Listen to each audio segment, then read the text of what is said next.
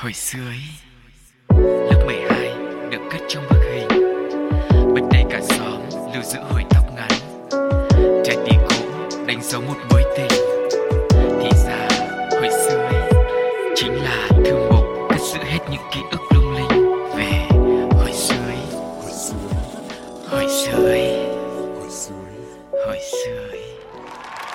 Chào mừng mọi người đã quay trở lại với Hồi xưa ý ngày hôm nay. Và bây giờ thì người đồng hành cùng với các bạn sẽ là Sugar và Tom. Mong rằng là với thời lượng của chương trình ngày hôm nay thì chúng tôi cũng sẽ đem lại một không gian Để mọi người có thể thư giãn, thoải mái và mình cùng nhau ôn lại những ký ức về hồi xưa ý mọi người nhé. Ừ, rất vui vì ngày hôm nay lại được xuất hiện trong hồi xưa ý đồng hành cùng với Sugar và đem đến những cái kỷ niệm thật là đẹp, những cái hồi ức thật là khó quên của những ngày còn nhỏ của thế hệ 8X, 9X và hy vọng rằng là các bạn cũng sẽ nhìn thấy được bản thân của mình trong những cái câu chuyện mà ngày hôm nay chúng tôi chia sẻ nha. Còn bây giờ thì hãy bắt đầu chuyến hành trình quay về quá khứ của chúng ta thôi nào Let's go!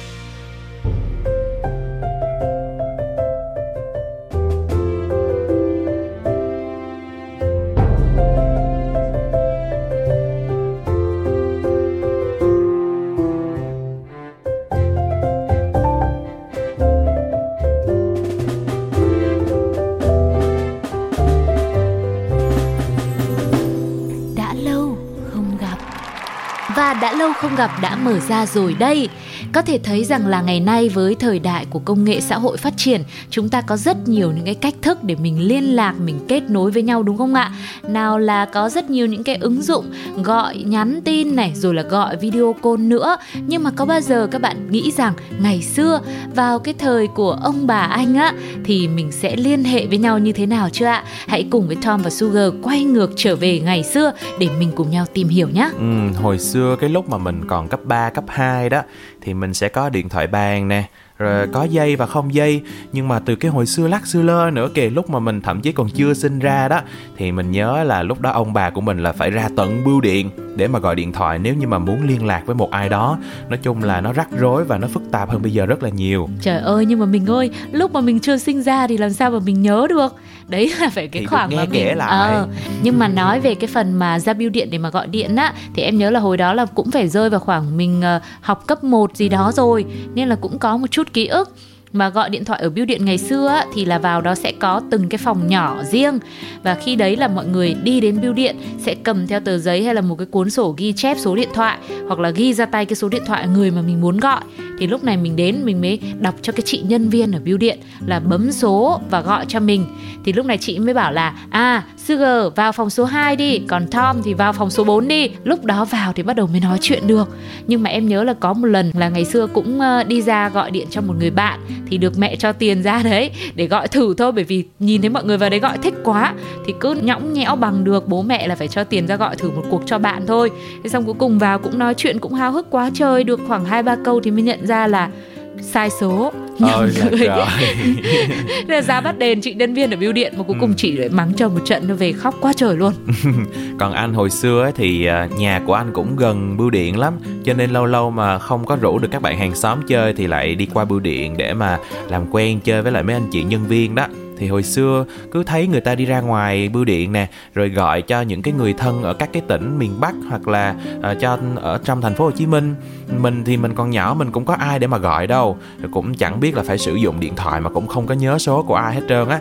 Nhưng mà cứ thấy người ta gọi điện là mình cứ tò mò kiểu gì á không biết là cái cảm giác khi mà mình vào trong cái buồng điện thoại đó rồi bấm số gọi nói chuyện thì nó như thế nào. Thành ra là cứ đứng chực chờ xem ai mà xong rồi gọi điện xong đi ra khỏi phòng á là bắt đầu mình tranh thủ mình lén vào trong đó mình cầm cái ống nghe lên để nghe coi là à đầu dây bên kia người kia có còn nhấc máy hay không. Rồi bắt đầu nhấn số tầm bậy tầm bạ xong rồi sau đó thì chị nhân viên chỉ la cho một cái hết hồn hết vía chạy ra ngoài luôn.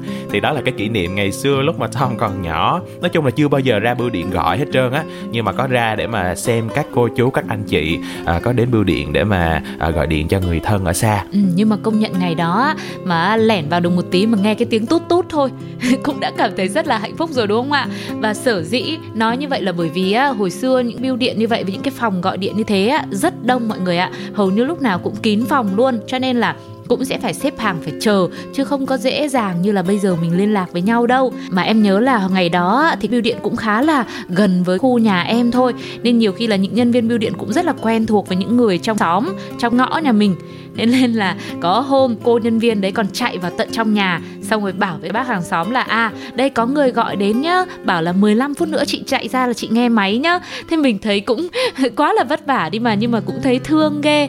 Và mấy bà ra nghe điện thoại đa phần về thấy kể ngày xưa toán là có con trai báo là sắp gửi tiền từ nước ngoài về này.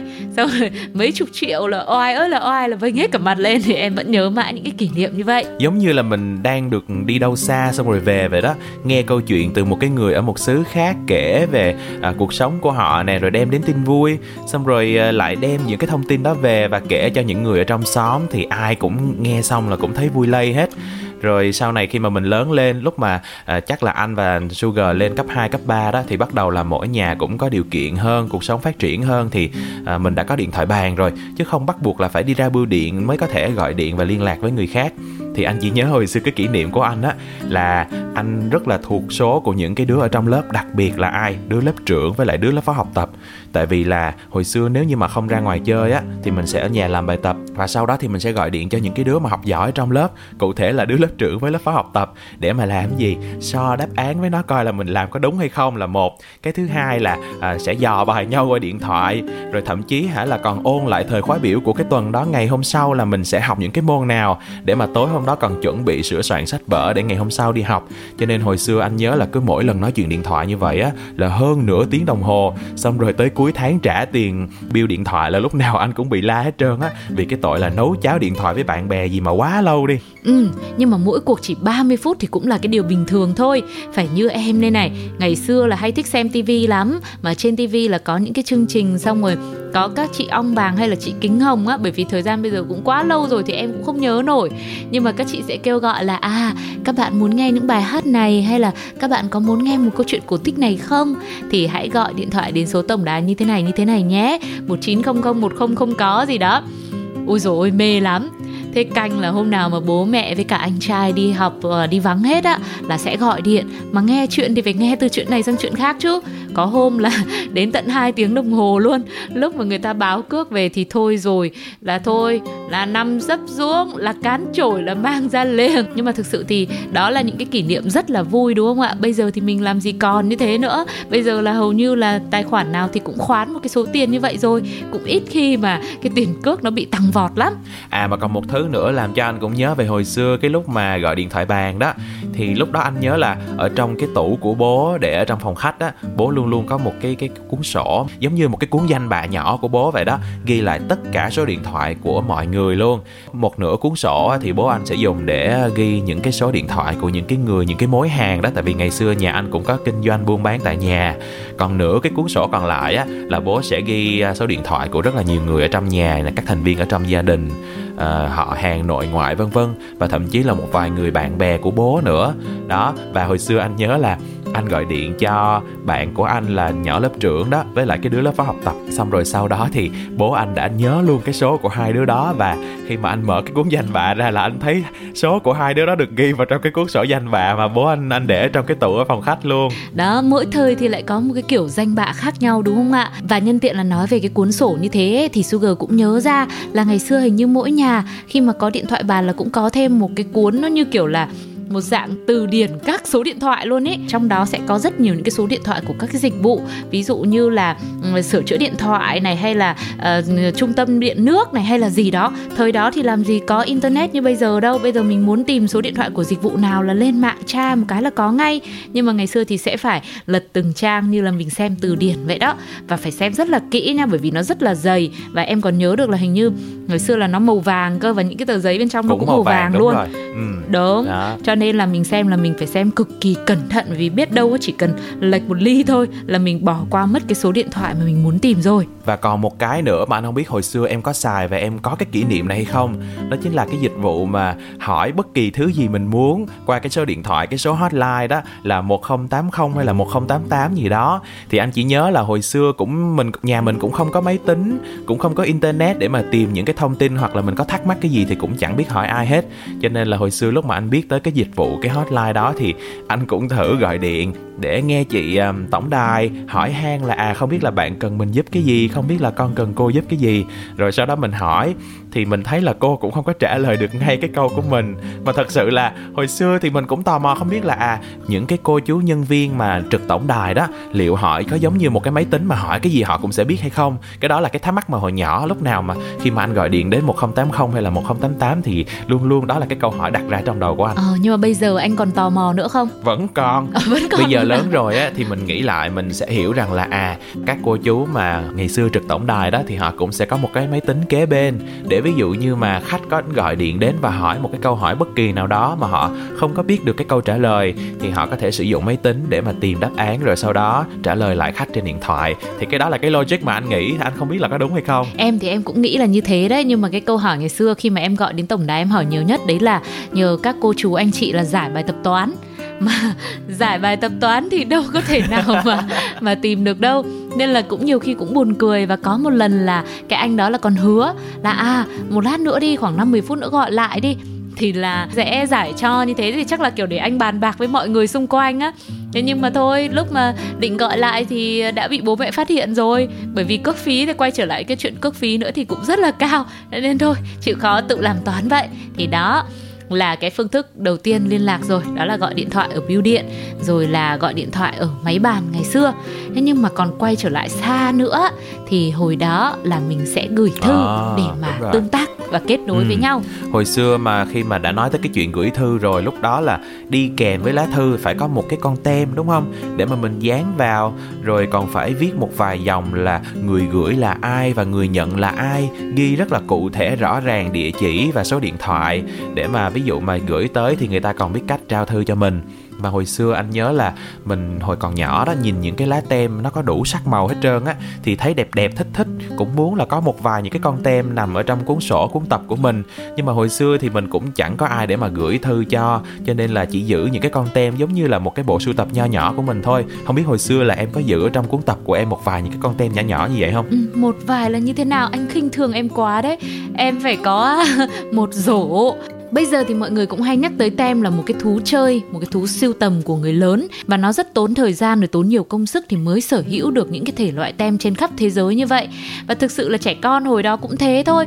Muốn tìm được một vài con tem mà kiểu hàng độc, hàng lạ mà đẹp á cũng phải vất vả, phải tiết kiệm lắm mới có được. Rồi cũng phải đi đến những cửa hàng nổi tiếng to to một chút xíu thì mới tìm thấy những cái tem thật là độc đáo và em nhớ là hồi đó thì Sugar cũng đã là lặn lội từ phố Kim Mã ở Ba Đình xong rồi lên đến trên phố Lê Thái Tôn ở gần bờ hồ á cái con đường ven bờ hồ Hoàn Kiếm á thì mới đến cái cửa hàng là Hoa Đồng Nội một cái tiệm bán đồ lưu niệm rất là nổi tiếng với người dân ở thủ đô. Thì bắt đầu là vào trong đó mới tìm nào là mua từ cái phong thư này xong rồi mua uh, bút để viết thư rồi là lâu lâu ở đây thì bắt đầu có những cái loại tem thì mới ờ, siêu tầm về được. Thời gian vừa rồi thì cũng có thông tin là cửa hàng lưu niệm hoa đồng nội này cũng sẽ đóng cửa để mà thay đổi sang một cái hình thức kinh doanh khác. Mình mới thấy thời gian trôi qua rất là nhanh rồi đã mấy chục năm kể từ khi cái cửa tiệm đó nó mở ra và bây giờ nó cũng phải đổi mới theo cái dòng chảy của cuộc sống. Thời gian thì nó cứ trôi như thế đấy. Quan trọng là chúng ta có biết tận hưởng từng cái phút giây mà mình được sống hay không ừ. thôi. Còn đối với anh những cái kỷ niệm về tem á thì anh chỉ nhớ có một cái lần anh có qua nhà bạn chơi rồi sau đó thì nó khoe là bố của nó là một cái người sưu tầm rất là nhiều những cái loại tem ở trên thế giới. Và sau đó thì uh, nó đã dụ bố nó coi như là đem cái bộ sưu tập đó ra để khoe với anh. Thì lúc mà anh nhìn thấy coi như là mình lát con mắt luôn. Tại vì là chú sưu tầm rất là nhiều những cái tem mà nó nhiều hình dáng khác nhau lắm chứ không phải là chỉ có mỗi hình vuông hay là hình chữ nhật. Và rất là nhiều họa tiết hoa văn và cứ mỗi lần mà tới một cái con tem nào đó mới, có cái gì đó nó lạ lạ là chú lại giải thích cho mình nghe là à cái con tem này nó xuất phát từ đâu, nó có cái điều gì đặc biệt và nó có giá trị như thế nào thì sau khi mà anh xem xong cái bộ sưu tập tem đó thì anh mới cảm thấy là ồ đây rõ ràng là một cái thú chơi rất là hay và thực sự là nó mang cả một cái giá trị văn hóa trong từng cái con tem đó nữa. Cho nên anh cảm thấy là uh, không biết bây giờ không không biết là còn ai sưu tầm tem nữa không ta? Và nếu như mà còn giữ được những cái bộ sưu tập như vậy thì anh nghĩ chắc bây giờ mà đem bán đấu giá chắc cũng được một đống tiền nhỉ? Em nghĩ là chắc sẽ có rất nhiều người đấy rất nhiều người sẽ yêu mến cái việc sưu tầm tem như vậy. Đáng lẽ ra hồi đó anh lác mắc như thế thì anh cũng phải cố anh xin được một cái. Rồi anh bắt đầu cái bộ sưu tập của mình ngay đi chứ. Bây giờ nói toàn tiếc nuối quá. Nhưng mà đúng là thời còn con nít ý, thì mình cũng chỉ biết sưu tập thế. Mình thích content thế, mình mang về mình nghịch bởi vì nó đẹp thôi. Chứ mình cũng không có cảm nhận được công dụng của nó với việc là gửi thư hay là ra bưu điện để gửi đi đâu. Mà cho đến khi mà mình làm những cái thủ tục, những cái hồ sơ lớn trong cuộc đời của mình, ví dụ như là gửi hồ sơ để đi thi đại học chẳng hạn thì em nghĩ là mọi người mới cảm nhận được rõ rệt nhất tác dụng của con tem nó đem lại. Ừ, nhưng mà nếu như không có tính cái lần mà làm thủ tục hồ sơ đại học để mình viết thư gửi cho một ai đó đó thì có một cái lần nào lúc mà còn nhỏ em đã từng viết thư và gửi cho một ai mà em nhớ không? À có chứ, ngày đó em viết thư mà còn mang tầm quốc tế luôn nha. Ồ, dữ vậy. Là gì? Là gửi ra thế giới luôn đó.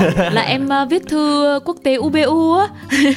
không biết là ngày xưa anh Tom đi học có có tham gia cuộc thi viết thư quốc tế UBU không? Có, anh nhớ là tầm lớp 4, lớp 5 đó thì bản thân của anh hồi xưa cũng thích viết lách này kia mà hồi xưa anh cứ nhớ là khoảng đầu tuần đó cứ tới cái lễ chào cờ là thầy hiệu trưởng sẽ đứng trước trường rồi sau đó sẽ phát động cái phong trào viết thư quốc tế UPU và kêu gọi tất cả các bạn à, học sinh ở trong các lớp là sẽ cố gắng về nhà viết thư. Mà chủ đề ngày xưa lúc mà hồi còn cấp 1 viết ấy, thì cũng chỉ là một vài những cái đơn giản thôi. Ví dụ như là viết về ước mơ của em nè hoặc là một vài những cái câu chuyện những cái hiện tượng ở trong đời sống. Còn rộng hơn thì sẽ là những cái vấn đề về môi trường về xã hội vân vân. Để mà không chỉ có các bạn cấp 1 mà những bạn thanh thiếu niên cấp 2 cũng có thể tham tham gia để chia sẻ những cái suy nghĩ và cảm nhận của mình nữa. Ừ, bởi vì cuộc thi UBU thì đến nay đã tổ chức được đến 50 năm rồi và nó dành cho các bạn thiếu niên từ độ tuổi là dưới 16 tham gia với rất nhiều những cái suy nghĩ tuy vẫn còn sự ngây ngô nhưng mà ở đâu đó thì mình cũng thấy được cái khát khao rất là lớn đúng không ạ? Và ngày đó khi mà mình viết thư xong á thì mình cũng sẽ rất hồi hộp không biết là mình có được giải hay không nhưng mà chắc chắn là không được rồi. Thì thì uh, đến lúc mà khi mà có kết quả và được các thầy cô là sẽ đọc cho cái bức thư của cái bạn được giải thì em cũng cảm thấy là wow ngày đó ước mơ của mình chỉ là mua thêm vài con búp bê mà bạn đã mong muốn là mọi người ờ, bớt thả bóng bay lên trời rồi có rất nhiều ờ, suy nghĩ và nó trưởng thành hơn mình rất là nhiều. Mà hồi xưa anh nhớ cái lúc mà công bố tên của người thắng cuộc á, dù mình biết là mình cũng sẽ khó có cơ hội để mà được giải, đúng không? Nhưng mà khi mà biết à ví dụ như có một cái đứa ở trong lớp của mình nó được cái giải của cái cuộc thi viết thư đó, thì lại đâm ra cũng hơi ghen tị, cảm thấy là vừa ngưỡng mộ mà vừa cảm thấy là, ôi, tiếc quá, biết vậy mình cố gắng là mình viết ờ, nó đầu tư hơn, mình trau chuốt cái phần văn của mình hơn thì biết đâu là mình đã được giải rồi. Đó, thì hồi xưa cũng có một vài những cái cảm nhận, cái lúc đó là mình còn nhỏ mà, cho nên là cũng sẽ không tránh khỏi được những cái cảm giác rất là đố kỵ với bạn bè khi mà nghe tên bạn của mình được sướng lên là người đã đạt giải trong cái cuộc thi viết thư quốc tế UPU. Ừ, nghe có vẻ là cũng hơi gato một chút xíu nhẹ đó. Nhưng mà tại vì anh em mình em nghĩ là không tập trung vào đúng cái cuộc thi thôi. Chứ còn cái lúc mà học văn á, ngày xưa các cô giáo dạy văn hay cái đề bài là hãy viết thư cho một người bạn ở xa là em em viết được mấy trang liền đấy mà làm gì có người bạn nào ở xa đâu nhỏ thế đâu đâu có người bạn nào ở xa đâu nhưng mà quen nhất là bao giờ nó cũng là cái mô típ kiểu như là mở đầu thư là chào Lan. Á không biết là dạo này Lan và gia đình còn khỏe không? À, mình và gia đình cũng vẫn khỏe. Xong rồi cuối thư thì sẽ là thư đến đây cũng đã dài rồi mình phải dừng bút thôi. Đấy chúc cho Lan sức khỏe. À, hẹn lần sau và chúng mình lại viết thư tiếp cho nhau nhé. Đấy viết rất là cảm động luôn. Đáng lẽ là, là ừ, thư UBU mà cũng ờ, tập trung như thế thì có khi cũng được giải rồi đấy. nhưng mà các bạn mà đạt giải thì thường là các bạn sẽ suy nghĩ nó sâu xa hơn một chút xíu. Hoặc là cái cách mà các bạn triển khai và nhắc lại những cái kỷ niệm á nghe nó cảm thấy giống như là mình đang đọc một cái bài văn hoặc là một cái cuốn sách vậy đó. Còn hồi xưa thì anh cũng chỉ nhớ những cái mô típ hoặc là những cái câu nó rất là quen thuộc mỗi lần mà mình viết thư cho một ai đó thôi. Ví dụ như mở đầu thư như nãy em nói nè và kết thư lúc nào cũng là thư tới đây cũng đã dài rồi bây giờ mình phải đi ngủ thôi. Đó đấy anh còn tệ hơn em nữa. Em chỉ bảo là hẹn gặp lại lần sau là gửi thư tiếp và anh còn đòi đi ngủ luôn thì làm sao mà anh đòi thắng giải được. Nhưng dù sao thì đó cũng là một cái kỷ niệm rất đáng nhớ đúng không ạ? Và cái tuổi mà mình còn nhỏ như thế mà có lẽ ai trong chúng ta cũng một lần là mình gửi thư quốc tế rồi. Nghe cũng oai đúng không mọi người? Và không biết rằng là trong ký ức của các bạn về tuổi thơ ngày đó mọi người đã từng có một cái cách thức liên lạc như thế nào? Hãy chia sẻ lại với chúng tôi bằng cách để lại bình luận nhé. Còn bây giờ thì mời các bạn cùng thưởng thức một ca khúc đến từ chương trình. Xin mời.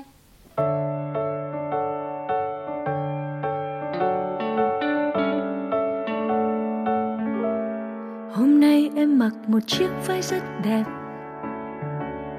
Đi trên đôi giày mòn gót anh đã tặng. Đôi tay em cầm một đóa hoa tú cầu loài hoa khi xưa anh thích. Mình hẹn nhau trên ngọn đồi đón nắng gió. Em có mang chiếc radio cùng bài nhạc. Chờ em anh nhé. Em sẽ bước đến bên anh và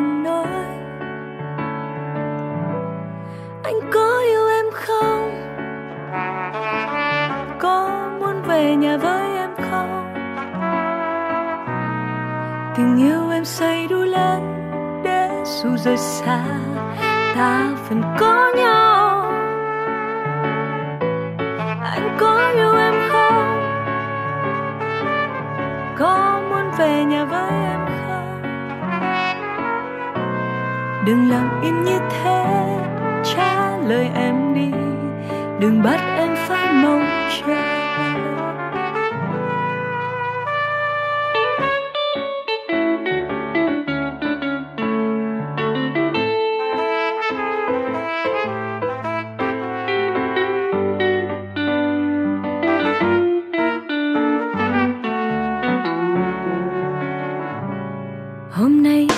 một chiếc váy rất đẹp. Đi trên đôi giày mòn gót anh đã tặng.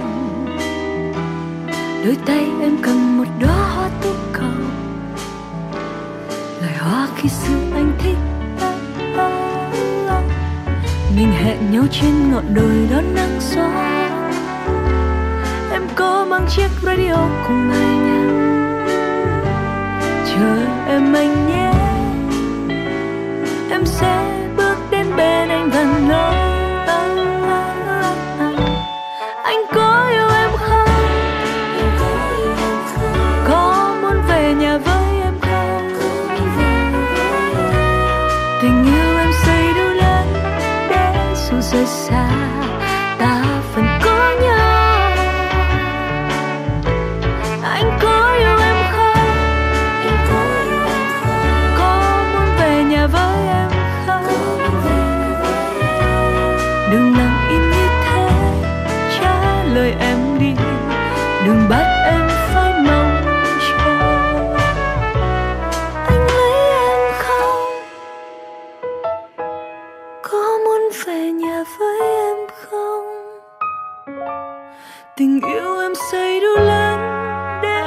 thương đau ta vẫn có nhau.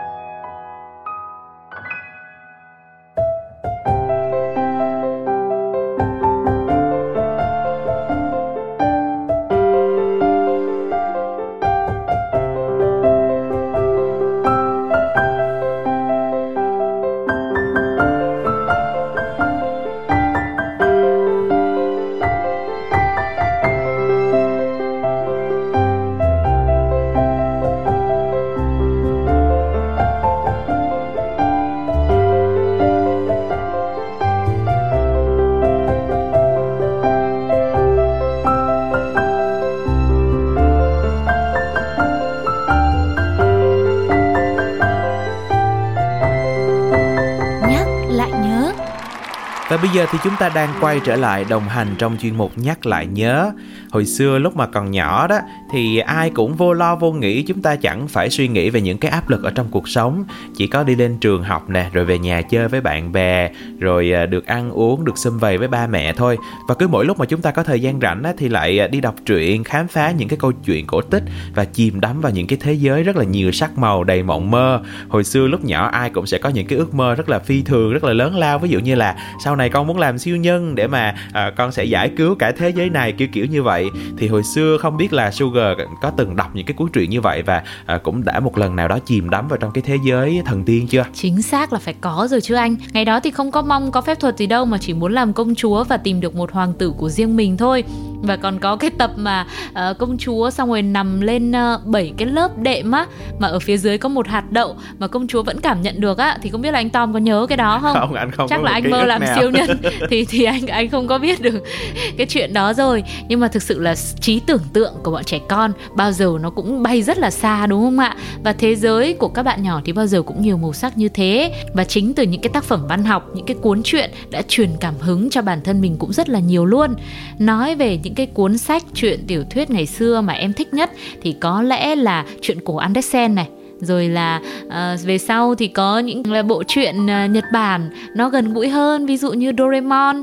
Hay là bạn nào mà thích kiểu mạnh mẽ hơn một tí thì sẽ đọc Conan để mà mình đi uh, khám phá mình làm thám tử này nọ đúng không ạ? Nhưng mà những cái lúc nãy giờ mà Sugar chia sẻ thì anh thấy là nó chủ yếu là về truyện tranh đọc cho vui thôi. May ra có Conan ấy thì là một cái tiểu thuyết về trinh thám một câu chuyện trinh thám.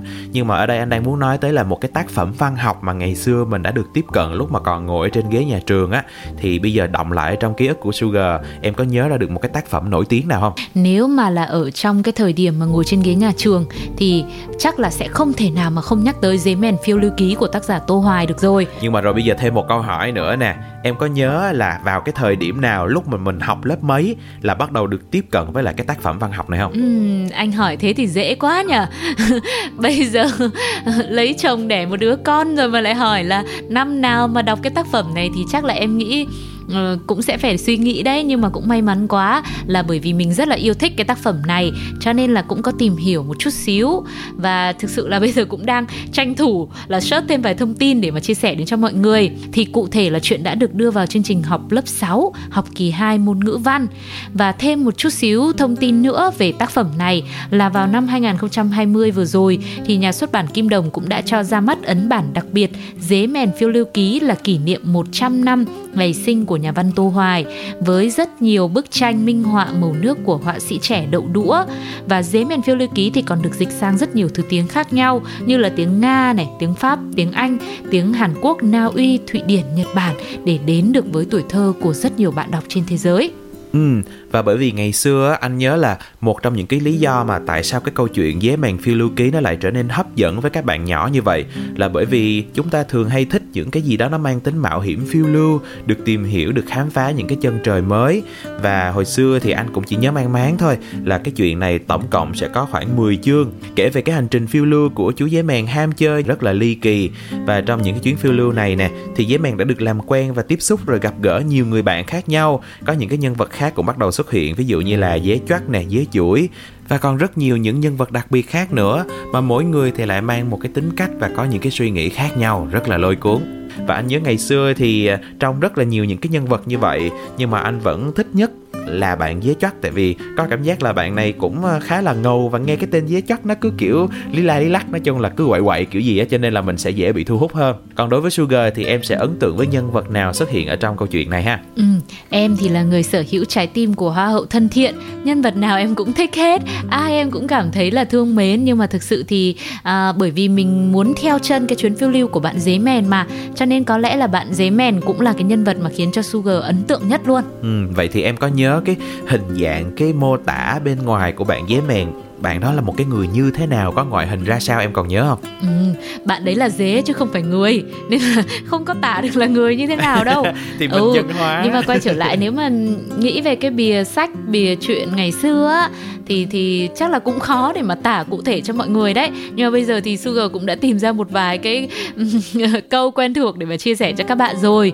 Thì cụ thể dế mèn là một chàng dế trẻ có đôi càng mẫm hóng đôi cánh dài phủ kín xuống tận chấm đuôi, thân hình rung rinh một màu nâu hóng mỡ, ưa nhìn, sợi dâu dài một vẻ rất đỗi hùng dũng. Ui trời ơi, được không? Được không? Tưởng tượng ừ. ra giấy mèn chưa?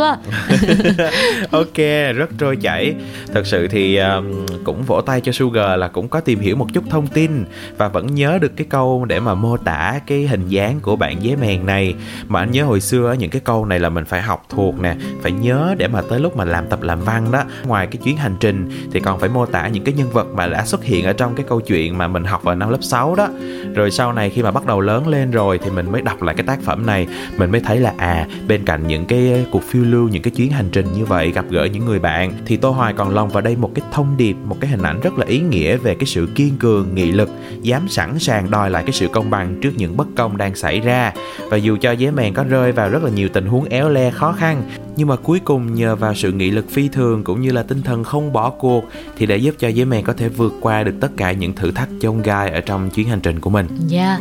chính từ một cái tác phẩm văn học thuở nhỏ như thế thôi nhưng mà nó cũng giống như cuộc sống của người lớn chúng ta bây giờ đúng không ạ? Mình cũng phải vất vả vì cơm áo gạo tiền này, cũng có rất nhiều những cái cột mốc khiến cho chúng ta cảm thấy là sao mà khó khăn thế, sao mà bây giờ không biết là vượt qua như thế nào. Rồi cũng có những ờ, người bạn đồng hành khác, nó cũng tương tự như là dế trót hay là dế chuỗi như vậy thôi. Nhưng mà suy cho cùng thì vẫn phải là cố gắng, mình không bỏ cuộc để rồi chúng ta sẽ nhận được kết quả xứng đáng mọi người nhé. Và để cho mọi người có thể à, nhớ lại thêm nhiều hơn về tác phẩm Dế mèn phiêu lưu ký này, Sugar và Tom cũng đã tìm được một vài câu thoại gắn liền với tác phẩm kinh điển này rồi. Hãy cùng với chúng tôi thử điểm qua một vài lời thoại đó để xem mọi người có nhớ ra không nhé. Ừ, Tôi xấu hổ nhận ra trong đời mình chỉ mới khó khăn một tí mà đã sợ. Từ nay tôi hiểu rằng chán đời là tính xấu. Kẻ chán đời nghĩ là ta cao thượng, nhưng thật không cao thượng chút nào mà chỉ là trốn việc rong chơi thôi. Ừ, rồi là một câu thoại khác cũng gây được ấn tượng rất là nhiều đó là ở đời mà có thói hung hăng bậy bạ, có óc mà không biết nghĩ, sớm muộn rồi cũng mang vạ vào mình đấy. Ừ, hoặc là có một cái câu nữa cũng ờ, khá là quen thuộc. Những gã sốc nổi thường lầm những cử chỉ ngông cuồng là tài ba. Ôi hôm nay mới có dịp để đọc lại những cái câu văn này để mà mình thấy càng lớn á, thì lại càng thấm thía càng hiểu được hơn cái ý nghĩa và thông điệp đứng đằng sau của nó. Chứ hồi xưa anh nhớ cái lúc mà mình đọc cái tác phẩm này thì mình chỉ ờ, mãi mê chìm đắm vào trong cái hành trình chuyến phiêu lưu của giấy mèn thôi. Ừ, thực sự là bây giờ khi mà lớn rồi thì mình mới cảm thấy thấm hơn mình mới thấm thía là à thì ra là như thế thì ra là à, à, ngông cuồng. Cứ tưởng là tài ba hóa ra lại là sốc nổi.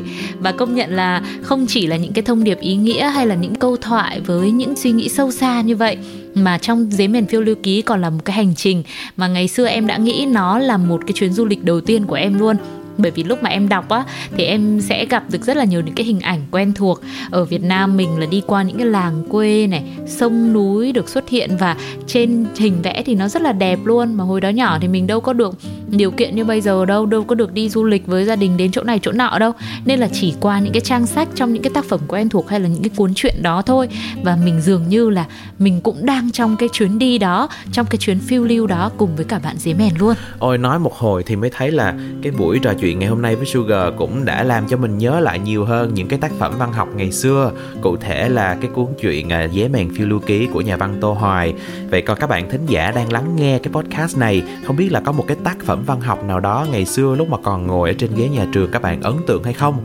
Hoặc là à, các bạn còn nhớ những cái câu văn những cái câu thoại nổi tiếng nào đó ở trong tác phẩm Dế mèn phiêu lưu ký này hay không? Thì hãy chia sẻ hãy bình luận cho chúng tôi biết nha. Ừ, hoặc là có ai mong muốn trở thành công chúa để tìm hạt đậu như Sugar không? Rồi, hoặc là ai... siêu nhân giống như Tom không? Cũng hãy để lại bình luận của các bạn nhé. Còn bây giờ hãy khép lại nhắc lại nhớ ngày hôm nay với một ca khúc của chúng tôi. Xin mời các bạn cùng thưởng thức.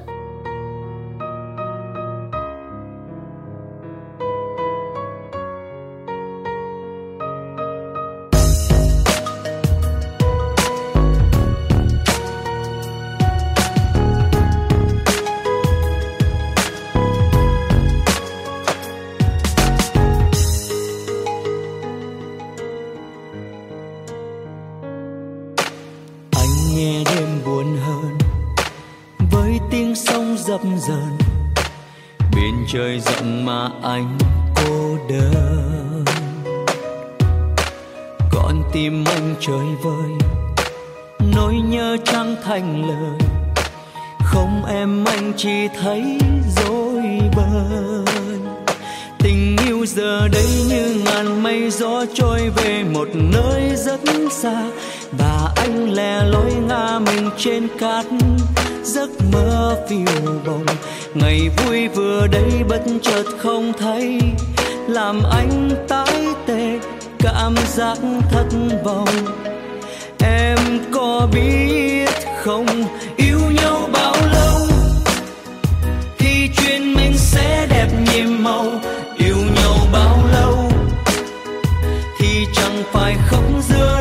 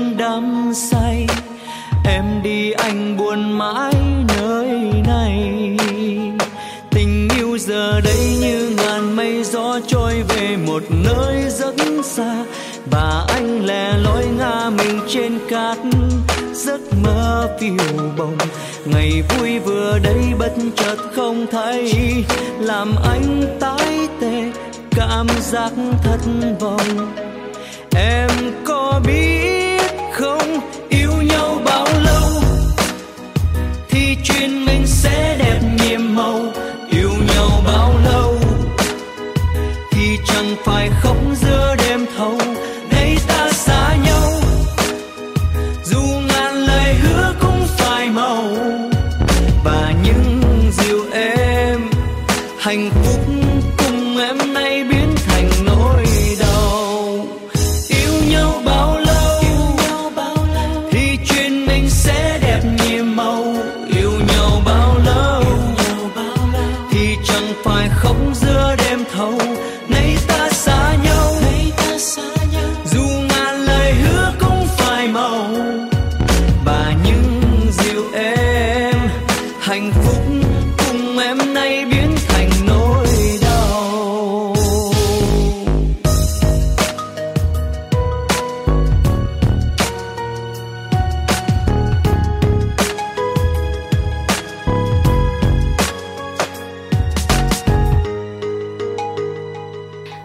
lượng của hồi sơ ý ngày hôm nay cũng đã đến lúc phải khép lại rồi. Một lần nữa cũng cảm ơn các bạn vì đã đồng hành cùng với Sugar và Tom. Mình đã cùng nhau ôn lại những ký ức của ngày xưa. Mong rằng một phần nào đó cũng sẽ giúp cho các bạn cảm thấy như là mình được sống chậm lại một chút. Chúng ta cùng nhau nghỉ ngơi, thư giãn, relax để mình có thể đủ năng lượng để chiến đấu với những vất vả khó khăn ngoài kia nhé. Và các bạn cũng đừng quên là hãy theo dõi và lắng nghe những podcast tiếp theo của Hồi xưa Ý để chúng ta cùng nhau ôn lại những kỷ niệm tuổi thơ thật là đẹp nha. Còn bây giờ sẽ là âm nhạc thay cho lời cảm ơn và lời chào tạm biệt đến từ những người thực hiện chương trình. Xin chào và hẹn gặp lại các bạn trong những số kế tiếp. Bye bye! Xin chào và hẹn gặp lại. Bye bye! như lại ở trên mây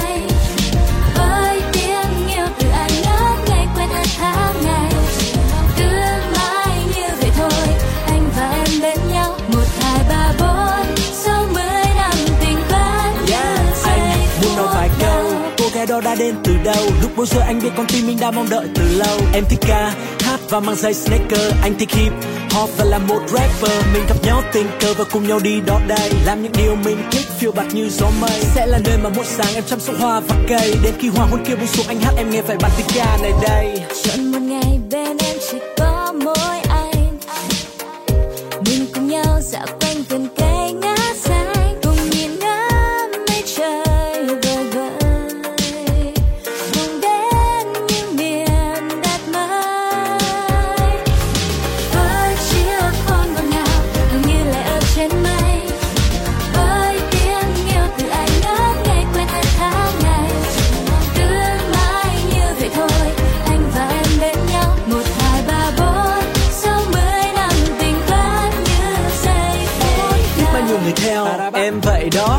cho bao chàng trai. Họ cứ đừng nhìn ngó Chiếm lấy trái tim em. Như ngôi sao thật khó Vì từ khi có anh em xếp họ vào một số. Anh sẽ không dùng lời rap nói về những thứ ngọt ngào Mà sẽ chỉ cầm cái ô không để mưa ướt áo em giọt nào. Anh cũng không hề biết diễn tình cảm như Trấn Thành Là người đầu tiên xin lỗi mỗi khi em chót giận anh.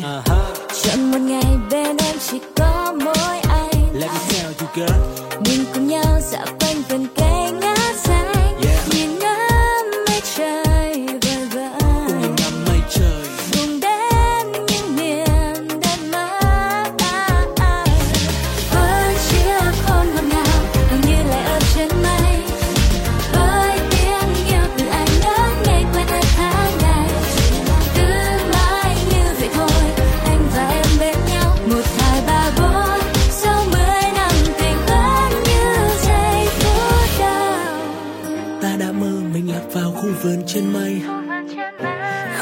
Không phiền âu lo vì có em ở đây.